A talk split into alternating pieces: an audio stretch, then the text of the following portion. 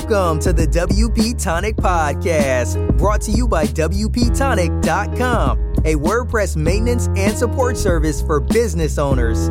We talk to the leaders in WordPress, business, and online marketing communities, bringing you insights on how to grow your business and achieve success. Now, here's the host of WP Tonic, Jonathan Denwood and John Locke. Welcome to WP Tonic, episode 158. Today we've got Rachel Andrew of per- the Perch CMS and also a uh, expert on the CSS grid. Before we get into today's episode, I want to give a big shout out to our sponsor. Uh, WP Tonic is being sponsored by Liquid Web for this episode. Liquid Web is a fully managed hosting company offering managed WordPress hosting. Liquid Web's managed WordPress is designed for mission critical sites that want to maximize uptime, increase capacity, and improve performance. Liquid Web is the partner that businesses want. With Liquid Web, your content and site are always safe. They're optimized for speed. You can make all of your manage all your sites easily through a single portal. Every Liquid Web managed WordPress customer will get a license of iThemes Sync Pro included with your monthly subscription.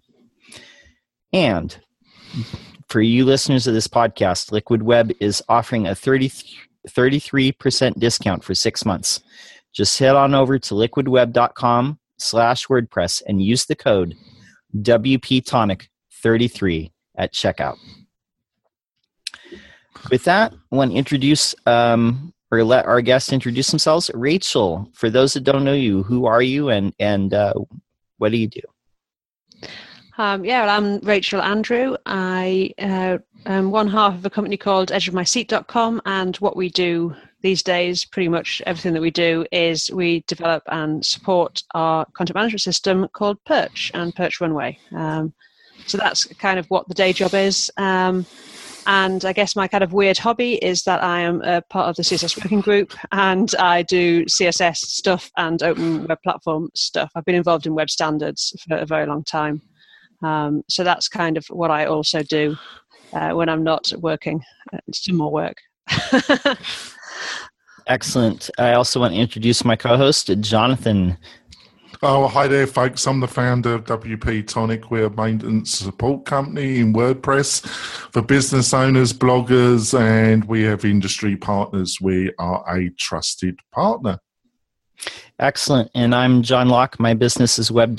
Uh, my business is Lockdown Design, and uh, I help blue collar uh, businesses with their WordPress sites and local SEO.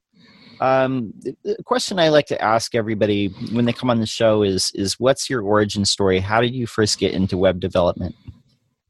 Uh, kind of by accident. I'm actually a trained dancer. That was what I intended to do. So I left school at 16 to go to uh, college to do dance. Um, I, I kind of predate web and computers and things. We had a computer in my school, uh, the senior school I was at. Uh, it was in the art room. Uh, that was it. So I, I, learned to type on on electric typewriters. Um, uh, yeah, so I never had any interest in anything to do with computers. My father's a programmer, uh, but it wasn't something I was pretty interested in. Um, and it wasn't until I, I left the theatre because I was pregnant with my daughter and ended up with a computer, uh, mainly because I, I wanted to take in typing work. I thought it was something I could do because I could type. Uh, I thought I could take in and type up people's essays and that sort of stuff.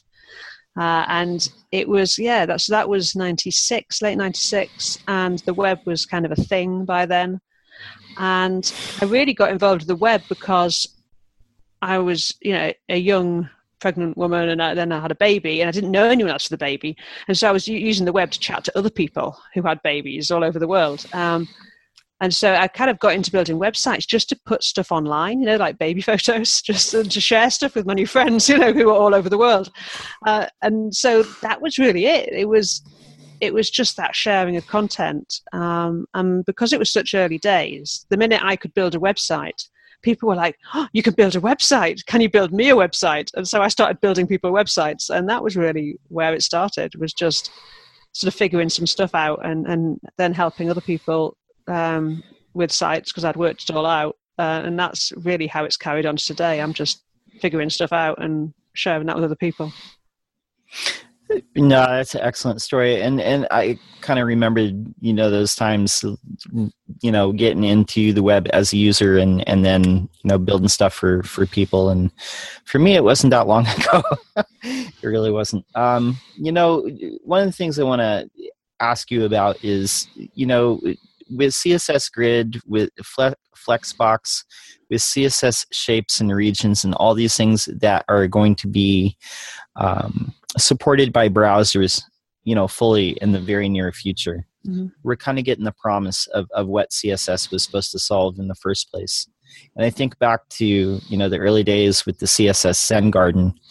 Um, people were like blown away by like how much you could do with it and and i really feel like we're going to be entering like the next golden age and i i would just love to hear like your thoughts uh on on you know what you know the web is going to look like over the next few years and, and the types of possibilities that are opening up. Yeah i think I mentioned the css zen garden is interesting because that was really a time when people used to kind of experiment on their own sites. Um, and all of us had personal sites because that was how you published things. You know before facebook and flickr and you know all these places where you can just put content without needing to build a website. Um, sort of back then we all had our own personal blogs and a lot of us used those blogs as a kind of like a playground.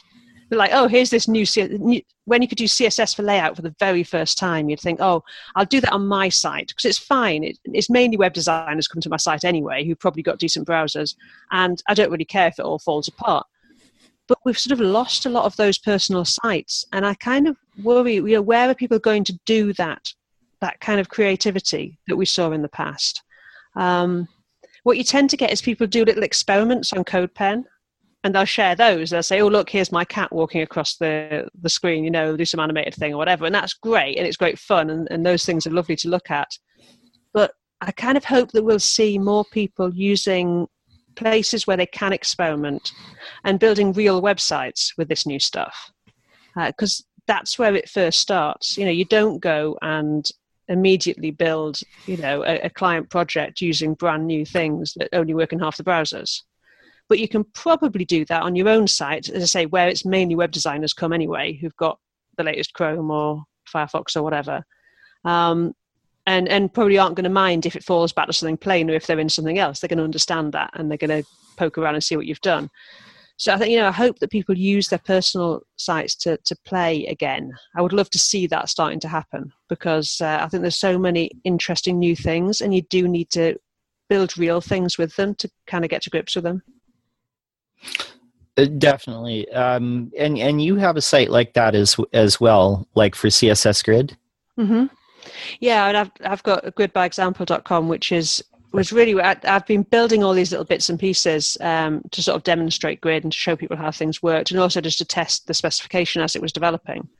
Uh, so I started sort of putting those together, and that's kind of morphed into a bit of a, a repository of all things to learn grid layout. I've got a lot of videos I've done there and things. Uh, so it, it's a good place for people to head if they want to figure out how to start using it.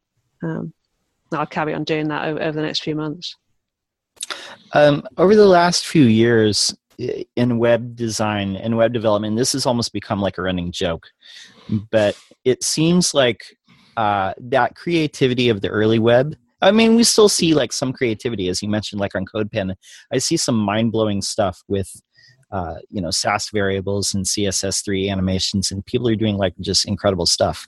But the majority of the websites that I see getting published maybe aren't like that. They're they're kind of uh, locked into one of the few uh, uh, are you designing like this website or this yeah. website hero image like uh, stuff on the left and right just kind of like three buckets of stuff and they're all kind of like the same looking um, do you think that you know using stuff like bootstrap or, or, foundation has just made people just kind of fall into conventions and uh, do you think in the next few years when more things become um, available to use in the browser for layout like grid and flexbox uh, do you think we'll see some of that creativity return I really hope so. And I hope that what people don't do is look at, say, grid layout and say, oh, well, let's just replace our bootstrap grid for grid layout and carry on making the same website design.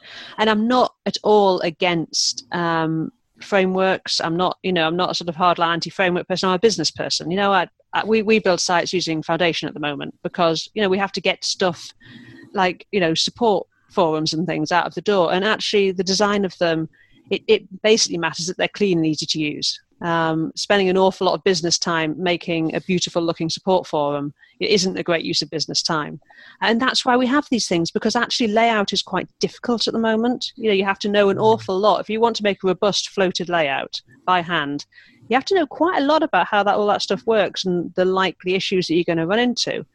Um, and so you, that's why people use the frameworks. Um, and it's not that they're bad. It's it's just that yeah they, they do stop you from making those creative decisions. Um, and so i think it's as as the new stuff becomes you know more more usable in more browsers hopefully people will take a little bit of a step back and say well actually do i need to use bootstrap's grid here? Or can i just roll my own you know maybe use the framework for some other bits and pieces you know because it's got some basic styling that's helpful. Um, but then start to use your own grid and your own sort of choices around some of the proportions of things and how things lay out. Um, it doesn't have to be all or nothing. Um, we don't have to throw everything away and say oh you've got to start and just use this now because this is the new thing. Um, I think you can start to just bring in bits and pieces of this stuff as you're learning it and as support grows for it. Definitely. Um, you know, and for those who don't know that much about CSS Grid, because I mean, it had the spec has been around since 2012, but browser support is just now starting to to happen. What are some of the things that they will be able to do? Well, kind of the, the, the, big thing that, that happens with, with Grid is it's two dimensional. So if people are probably familiar now with Flexbox, and so Flexbox allows you to do what we call one dimensional layout. So you can lay things out in a row, or you can lay them out in a column, and you can kind of space them out nicely. Um, and although you can let it wrap, what happens when a flex a flex item when they wrap onto the next line, each line essentially becomes its own flex container. So they space out across that line. So if you've got three things on the first line and two on the second, they just sort of split the space, the second two. They don't line up underneath the top ones. And typically, when you teach someone Flexbox, that's the first thing they say is, "Oh, how can I make the second, the things on the second row line up with the ones above?" And you say, "Well, you can't really, not unless you really sort of stop Flexbox being flexible by giving things widths and so on." Um, and so that's the difference with Grid is that Grid lets you do this in two dimensions. So you can create a grid and then you put your items into it. So if you want them to line up with the things above, then you can do that. That's fine. Um, and you can also do things like span rows, which is something that typically we can't do on the web at the moment. Um, you can't say, I want this thing to be as tall as these other things that are next to it. And that's very difficult. Well, that's easy with grid.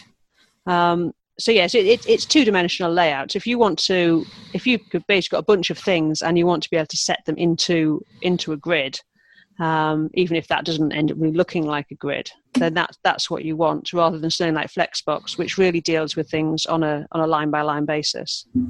Um, so I think there's there's lots of stuff. It it enables white space because you can leave parts of the grid empty. And again, that's really difficult currently because everything if you use floats, everything just floats to the top, and you can't really leave gaps between stuff because it just all goes up. Uh, so I think it there are possibilities there in terms of design that, that people can start to look at. No, definitely. Go ahead, and jump in. I was just, I was just thinking, what a great explanation of something very common. I've had quite a bit of practice. that was that was quite uh, impressive, actually. Where you explained.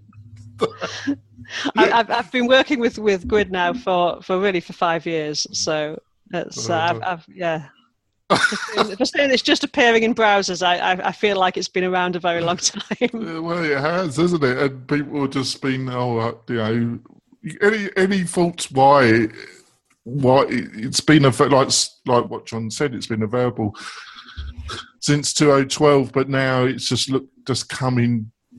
It looks like in the next year it will be actively used. Why why such a long period? Any any thoughts about that? Well, it's it's taken that long to implement. It's really complicated to get to get. Um, so the so in sort of 2011, um, so with with IE10, um, there was this first implement, implementation of, of this sort of first draft, really, of, of, of what became the current spec. Um, so we had an implementation in IE then. Um, at really around the same time, um, the implement, or a little bit later, the implementation started in um, WebKit and in Blink. Um, so that implementation has been done by a company called Igalia, um, who are an open source consultancy who write browser code. So they've been doing the implementation in into Blink and into WebKit, and that implementation has been paid for by Bloomberg. Uh, they, they sort of sponsored the implementation, um, and so really they've been working on it consistently throughout that time. You know, this is incredible, sort of in collaboration with the CSS working group who are working on the spec at the same time. So you've got browser vendors actually doing the implementation or people working for browser vendors. And then you've got the CSS working group figuring out how everything should actually work. And so this has been going on together at the same time. The specs being developed and the implementations are growing up. And then sort of then uh, sort of later on, Firefox got involved and they're doing their implementation. Um, and so we, have got the spec developing. And at the CSS working group last meet, the last meeting, we were still hammering out some of the finer points of grid layout, some of the defaults, basically. You know, if if someone doesn't set something, what happens then? That kind of stuff. Um, so it's it's a big spec. There's a lot of it. It's not really like anything else. It touches a lot of mm. other things. You know, what happens when someone absolutely positions something inside their grid? What happens if you know someone doesn't fully specify the grid. You know, what are the fallbacks? Um, you know, there's, there's all sorts of stuff that has to be worked out, and it has to work in in all the browsers. It has to be interoperable.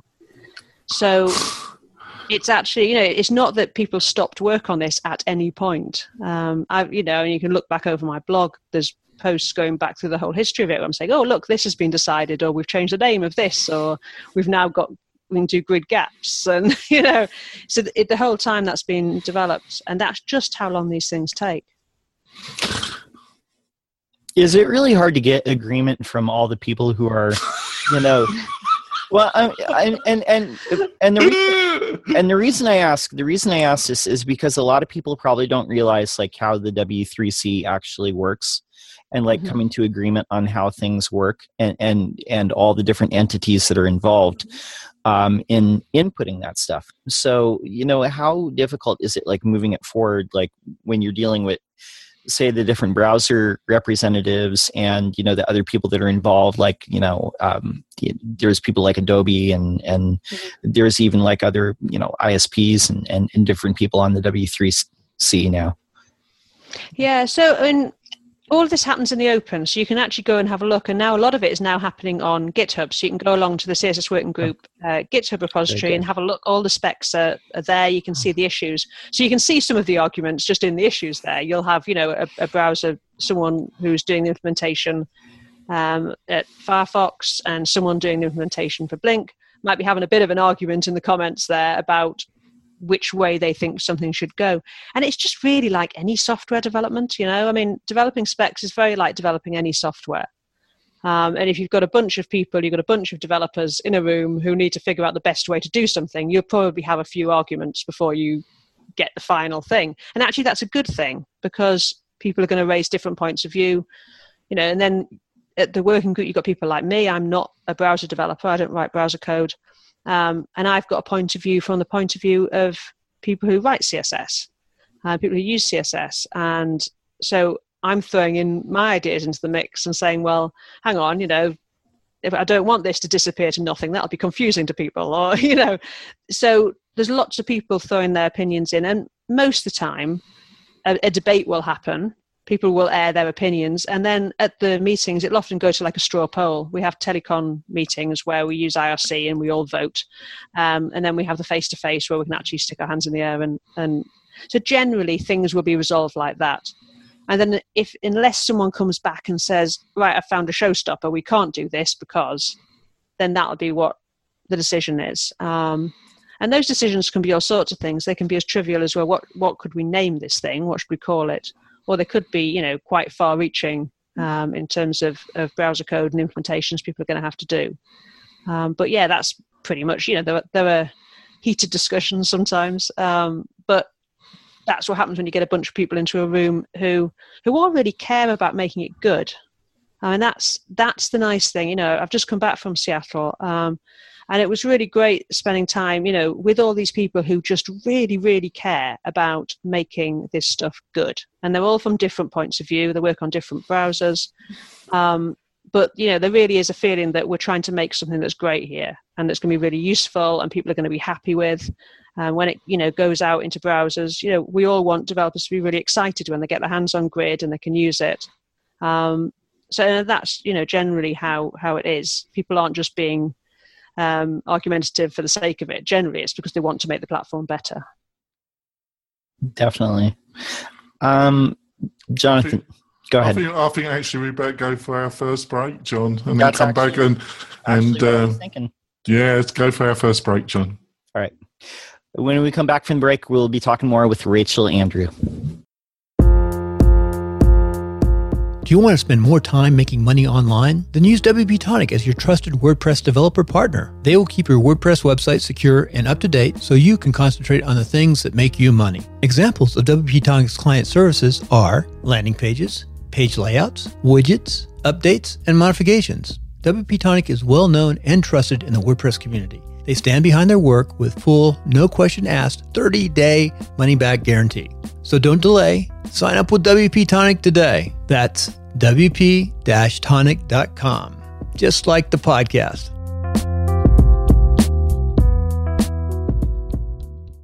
We're coming back from our break and we're talking with Rachel Andrew, uh, who's a noted expert in CSS Grid, but also uh, the creator of the Perch CMS.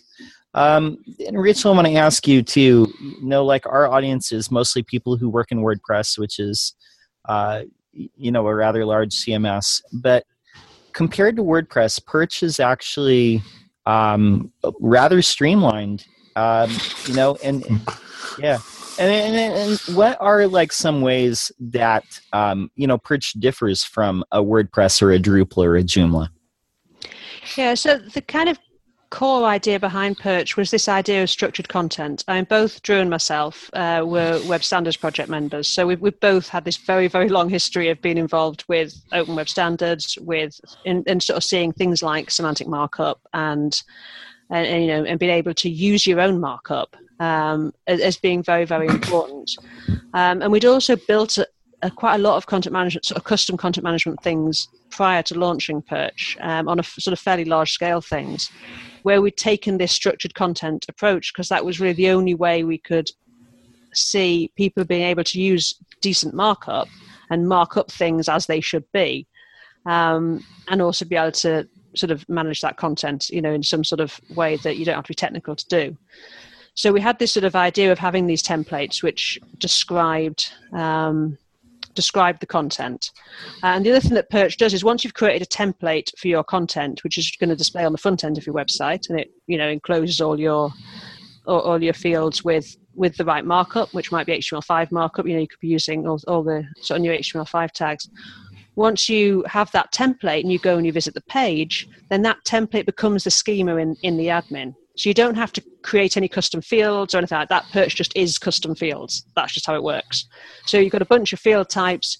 You you've created your template. You've loaded that page in the browser. You go to the admin, and there's your form, and you fill it in. So if you've got um, say an event on that page, and you go to your admin, you've got a nice form there to capture all the details about your event. So that might be dates or, or what have you, and, and things. So it allows people to create quite complex uh, data structures without having to mess around, you know, with anything particularly technical to do that.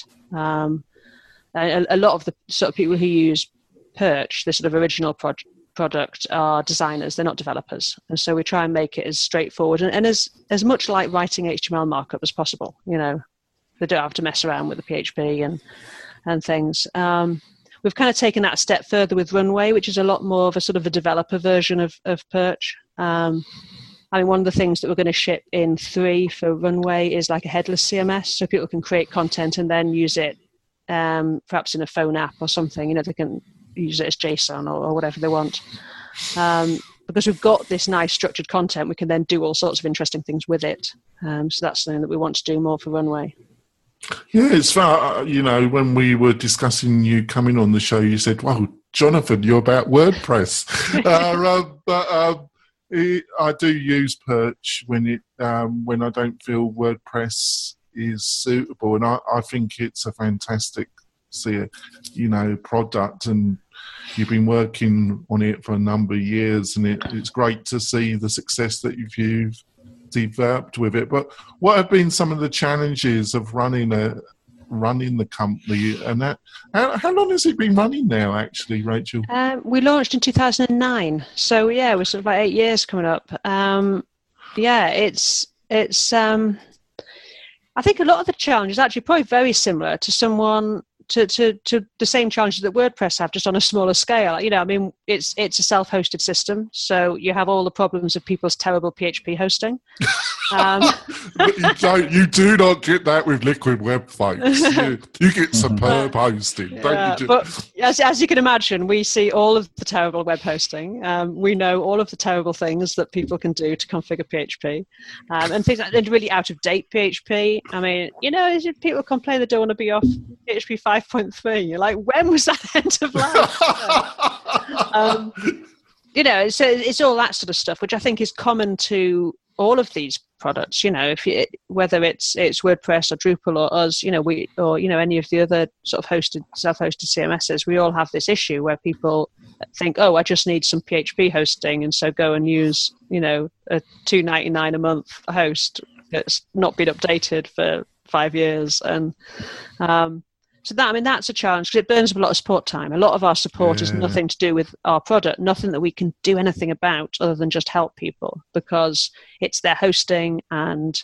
or it's it's actually their own front end code that they're having problems with, or you know. So a lot of people coming into our support don't know where Perch stops and they start, or when Perch stops and their hosting starts. Um, and so there's not a lot we can actually do to sort of stop that. We just have to help them, and so that can use up an awful lot of time. Yeah, I'd imagine it is. Um, that's one of the biggest res- time resources hmm. that um, you struggle with. You know, you also um, the other thing I love about it is you've gone into e-commerce, haven't you? And yes. Um, um, I think it's really sweet what you're doing in that area because I've nothing against WooCommerce um, but it's a bit of a monster. And just for a couple products, I don't mm. exactly recommend it. Um, but I've sent some people to Perch because I really think it's a really sweet um, product. You know, so how's that been going on the e-commerce? Has that been growing considerably? Yeah, I mean, a lot of people are really into it. It's really, it seems to be driving runway sales, so the bigger system. At, you know, people are using because we really built the e-commerce to go with runway rather than just perch because things like the routing and stuff we've got in runway makes that a lot easier. Um, and uh, yeah, it, it's going quite well. I mean, obviously, e-commerce is such a huge subject, but what we wanted to do was give people the same control over their products and their checkout experience and all of that that they have in Perch because you know, people who use Perch are used to being able to design anything they want and be able to build it. And then they'd go to e-commerce and it'd be like, oh, we're going to have to go to Shopify or we're going to have to go to some solution which is just going to make us, you know, the cart is like this, the checkout experience is like this. Even sometimes the products have to be displayed like this. And you're like, well, that's not that's not perch like that's not what we do so that was kind of we were sort of backed into a corner of having to produce this because we wanted our customers to have something that was as flexible as the rest of Perch. Um, and yeah, it's it's a huge amount of work, and there's you know always endless numbers of things we could be doing. Um, I mean, both for Perch and, and for the e-commerce stuff. Um, we kind of just have this policy of you know what will make the most difference to the most people, and just kind of filter the requests and say right, you know, if we do this thing, there's probably a few hundred people, maybe a few thousand people at this point, you know, who would benefit. Whereas there might be something that there are a couple of people shouting for, but we know it's not going to make a, a distance, difference to a lot of people. So we kind of just have to manage our time like that, you know. And, and obviously, some people are going to be disappointed that they don't get their pet feature, but you know, there's never, even if we were a team of 100, there'd still be many things we could be doing, you know. Um, it, it's pretty much, uh, there's, there's so much possibility, really. So, um, so the company's bootstrapped, is that not correct? Yeah. So have you ever considered taking VC money? We're not really, to be honest. Even if we were into that idea, we're not particularly a fundable company. We're not interested in selling it. We're not interested in, Right. you know, sort of any kind of exit. This is just what we do. Um, Right? you know, so we're not really that kind of, of company, Yeah. really. Um, so yeah, you know, I'm, I'm not against VC money. It's just that's not sort of what we do, um, and it would it would change the focus, I think, a lot because Yeah, would as I say, at the moment we make decisions based on you know what what would be the best thing for our customers. You know what what what would they like? Whereas a VC would be thinking, well, what's going to make the most money? Um, and sometimes those two things go in parallel, but sometimes they don't. You know, so it's quite nice to have that freedom to make those decisions ourselves.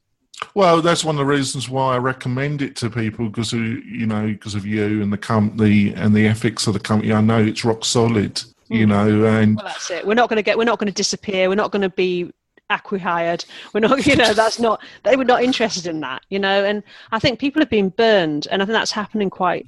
You know, people are seeing that now that you can you sort of hand over an awful lot to a company, which then suddenly you know posts their oh you know we've got some marvelous news, our wonderful story, we're going off to do this, and then they just abandon the product. Um, and yeah, you know, I think I think people can have confidence that this is what we do, this is how we make our living, um, and we're not planning to stop doing that. So, you know. I think in the jargon of the Bay Area, it's called a, a pivot, isn't it? There you. Yeah. you don't know if the thing you're using is going to be the same tomorrow. You know. Yeah, I'm glad that you brought that up. You know, i- i- and and that's the thing that happens that we're seeing a lot. Like a lot of companies get acquired, or a lot of you know um, agencies got acquired. Um, you know, a few years ago, and got sucked up in, in into companies. Um, and it, your product is it, it, you charge money for perch. It's a lot of CMSs out there are open source, like uh, Drupal, WordPress, Joomla, all those sorts of ones. They're open source, and people expect them to, you know, a lot of the stuff that's associated with them to be free. Mhm. And um, I, I want to point our listeners to an excellent article that, that you wrote about a year ago called The High Price of Free on a List Apart. And what you said in this article, a lot of it resonated not only with me, but a lot of things that I'm hearing from from colleagues. Because unless people own an agency uh, or they have a really successful product, they're feeling a lot of the same things that you were saying in this article.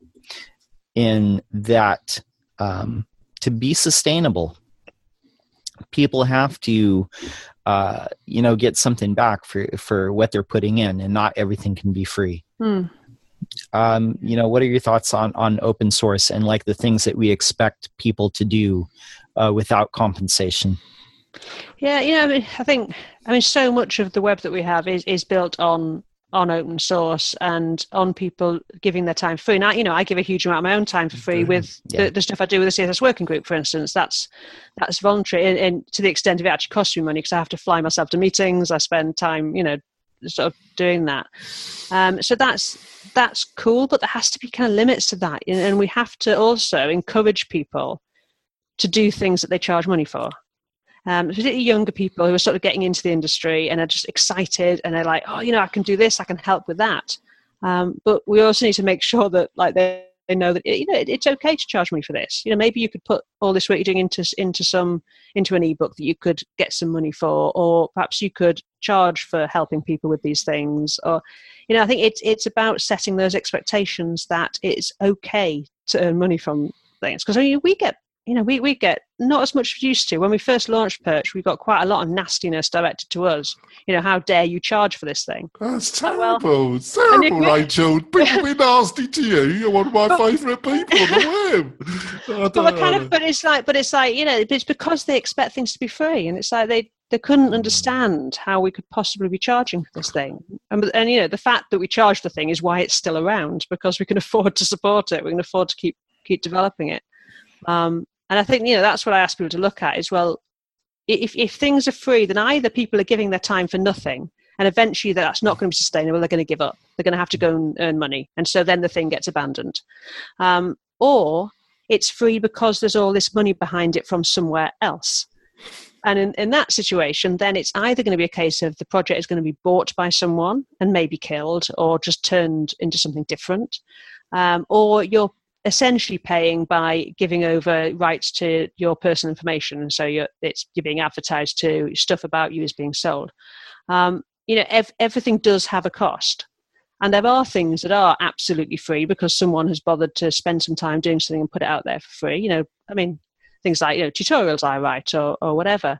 But if that person doesn't have a sustainable way of making a living as well, eventually it's just going to be abandoned because everyone's got to eat. Or people, you know, people get older, they get a family, and it's suddenly like, well, hang on, I need to provide for my kids here.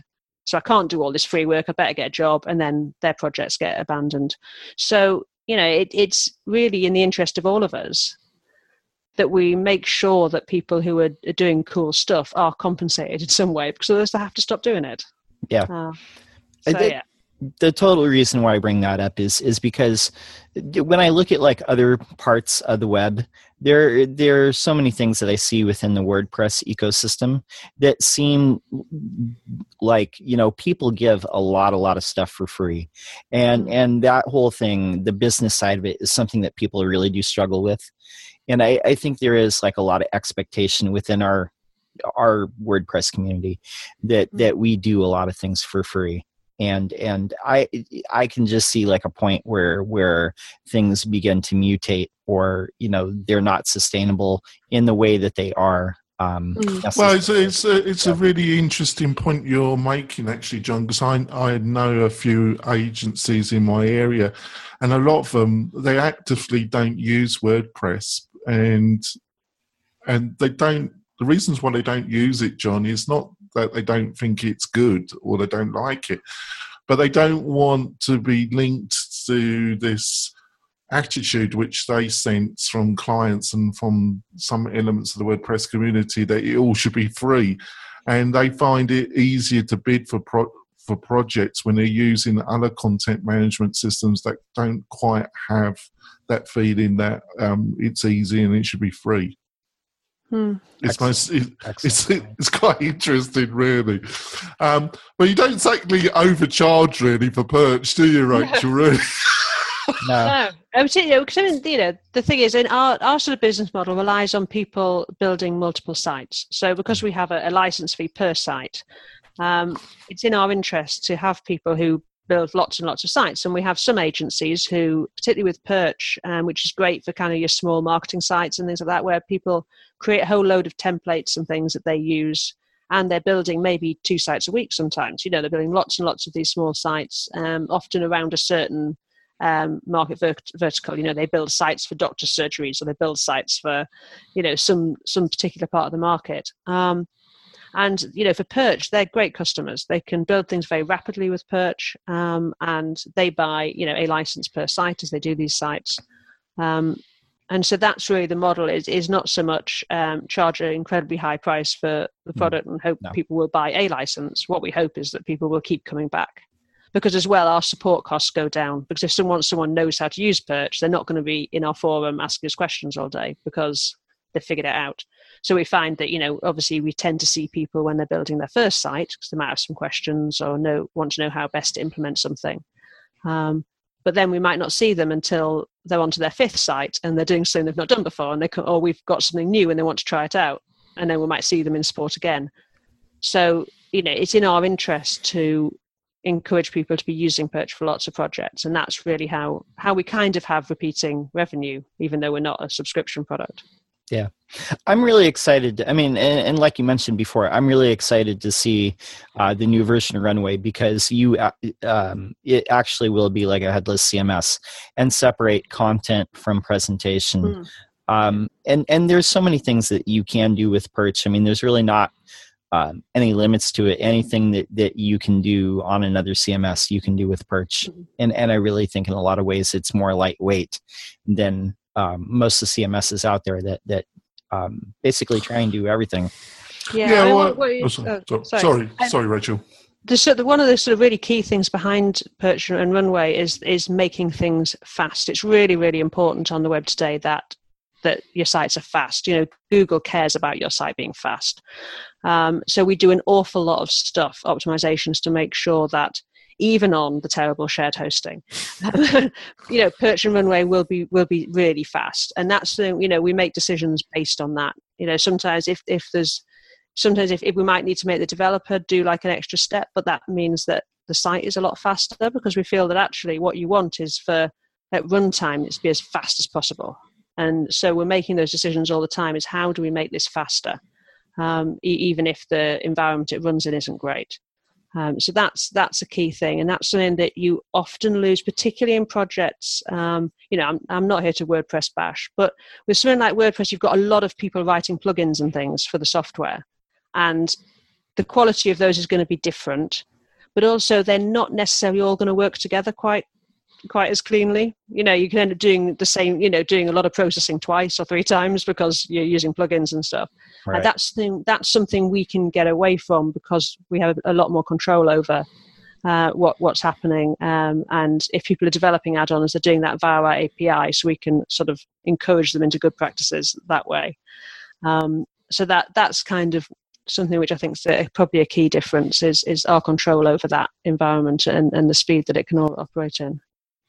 Yeah, it's fascinating, really, because you know the plugin structure of WordPress was one of them was one of the main things, and still is the thing that really drives a lot of people to mm-hmm. WordPress, and it's a great system, but it also has some drawbacks because fundamentally there is no perfect content management system. There is no perfect hosting company. There is no perfection anywhere. You just um, have to look at your needs and then make some kind of logical, semi-logical choice, haven't you, Rachel? Yeah, absolutely. I mean, and, and I wouldn't, I wouldn't uh, say, we we do turn people away. You know, people will ask us, "Oh, is Perch right for this sort of scenario?" And we'll say, "Actually, no, I don't. I don't think that's going to be so great for you either because of the person who's doing the work, and maybe it's not just not really matching up with their skills, or they've got some sort of project that really shouts out for another solution. Um, we're not in the in, sort of in the business of trying to convince people to use our product when they should be doing something else, because as developers, we don't always use the same products. You know, there's sometimes you think, I mean, for instance, our docs are running on a static site generator because it's documentation. It's basically a set of markdown files, you know. Um, and so we made a choice of, oh, we'll use a static site generator. We could have built it in Perch and Runway, um, but it works very nicely because it means we can keep everything just as markdown, just in a text editor.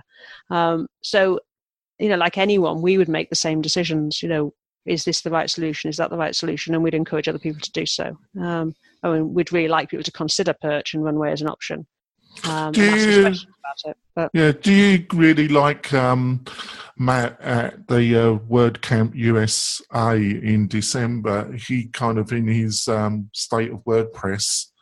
Um, he kind of really strongly hinted, or basically said that he saw most of the main competition to WordPress coming from hosted solutions like Wix and um, Weebly, and uh, there's a number of others.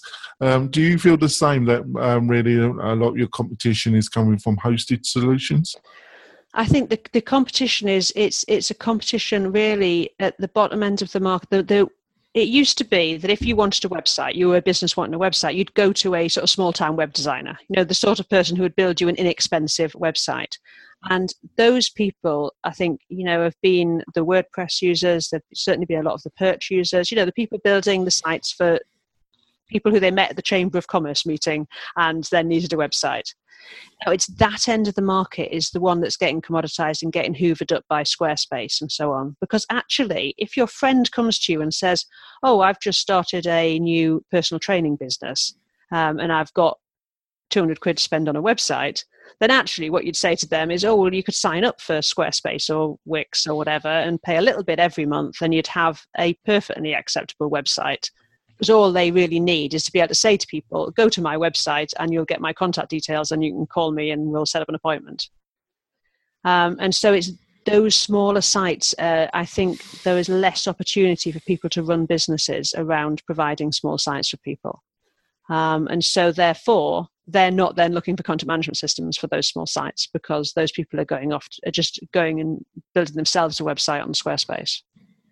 Um, and so I think, yes, you know, that then has an effect on all of us because where do people get in? Well, they get in further up, they get in with more complex projects. Um, and then that's a different decision that they're making. So, so yeah, I think that there is, yeah, definitely a, an issue there with with those sort of host solutions because some of them are pretty good. Yeah, Square. I would say of all, um, it has. Um, I'm not going to choose my words carefully here. Of, of of them all, I would say Squarespace is the best one, but it still has certain drawbacks that are not Oh, totally, yeah. totally evident. Like getting your domain name if you buy the domain name from getting it back. Yeah, oh, don't do that. Abs- Don't absolutely, but I think you know it, you can see for those people who would have typically gone to a web designer, Yeah. They're not now. They they're just able to to hop online and make themselves a website in an evening with a template, and and actually a lot of people that's they think, oh, that looks quite nice, and that's as far as it goes. You know, they they really wanted an online business card essentially. They're probably using Facebook for a lot of their business sort of Yeah. outreach and, and things. They just want a website because oh, well, they'd quite like to have their email address at their domain name and they thought they should have something there, you know. Yeah. No, So- I, I do agree. I am seeing that as well. You know, definitely like the the the people that I run into, that um that end of the market really is commoditized, and Mm. I, I think the people that do you know uh, need someone to help them like continually, though that's where there's still an opportunity.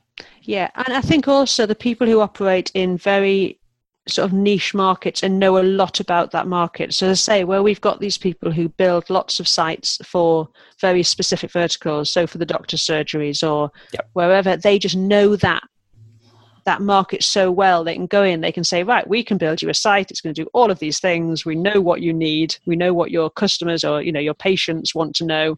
And they'll build these websites because they know a lot about that. And i think there's an opportunity there for people to turn their businesses into that kind of business that that really focuses on one type of customer um, and has a you know a good track record with them.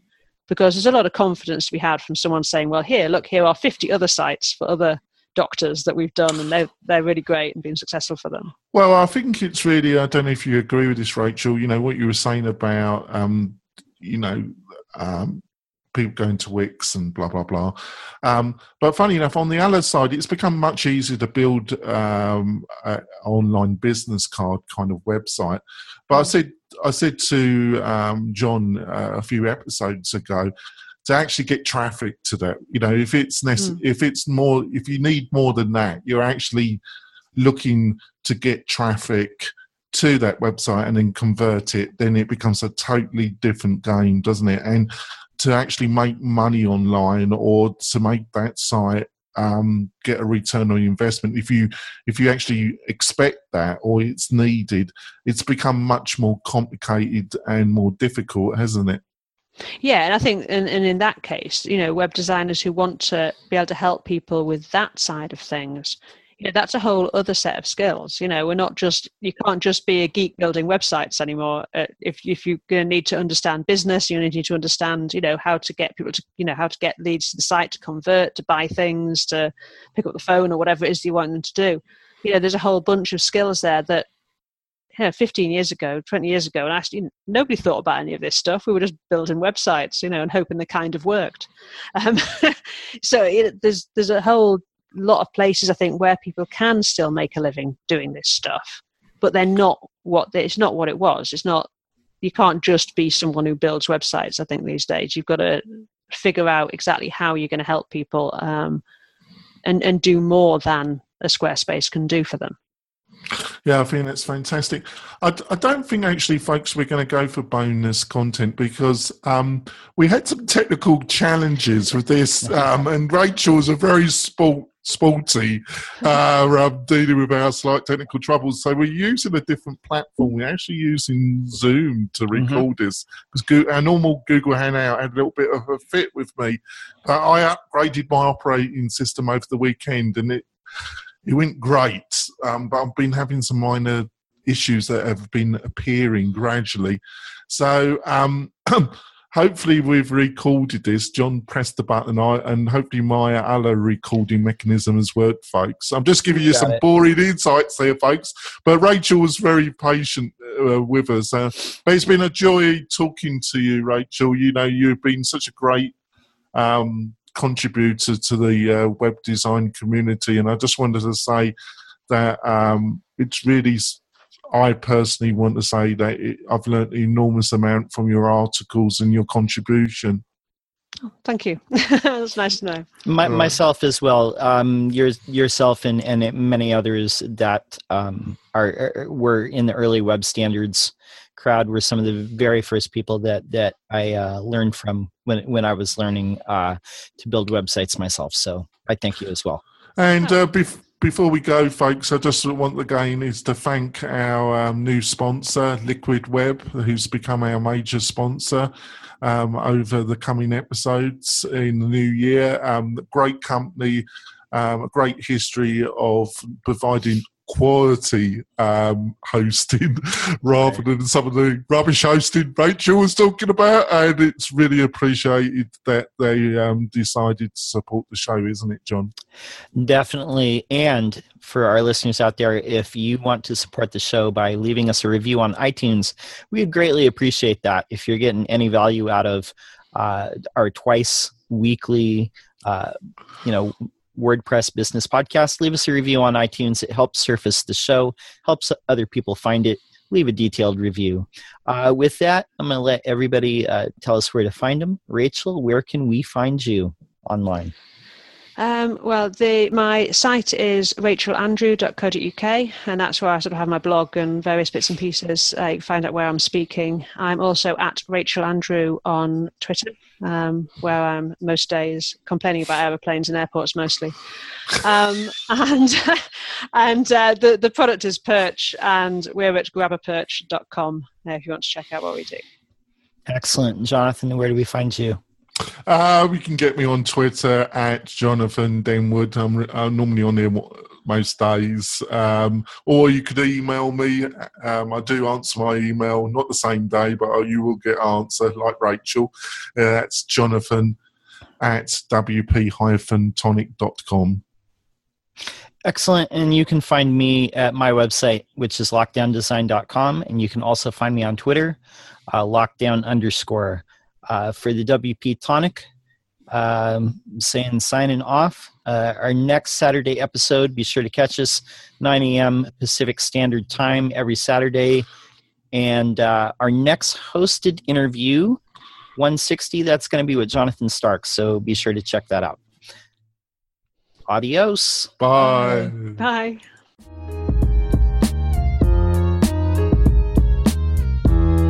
Thanks for listening to WP Tonic, the podcast that gives you a spoonful of WordPress medicine twice a week.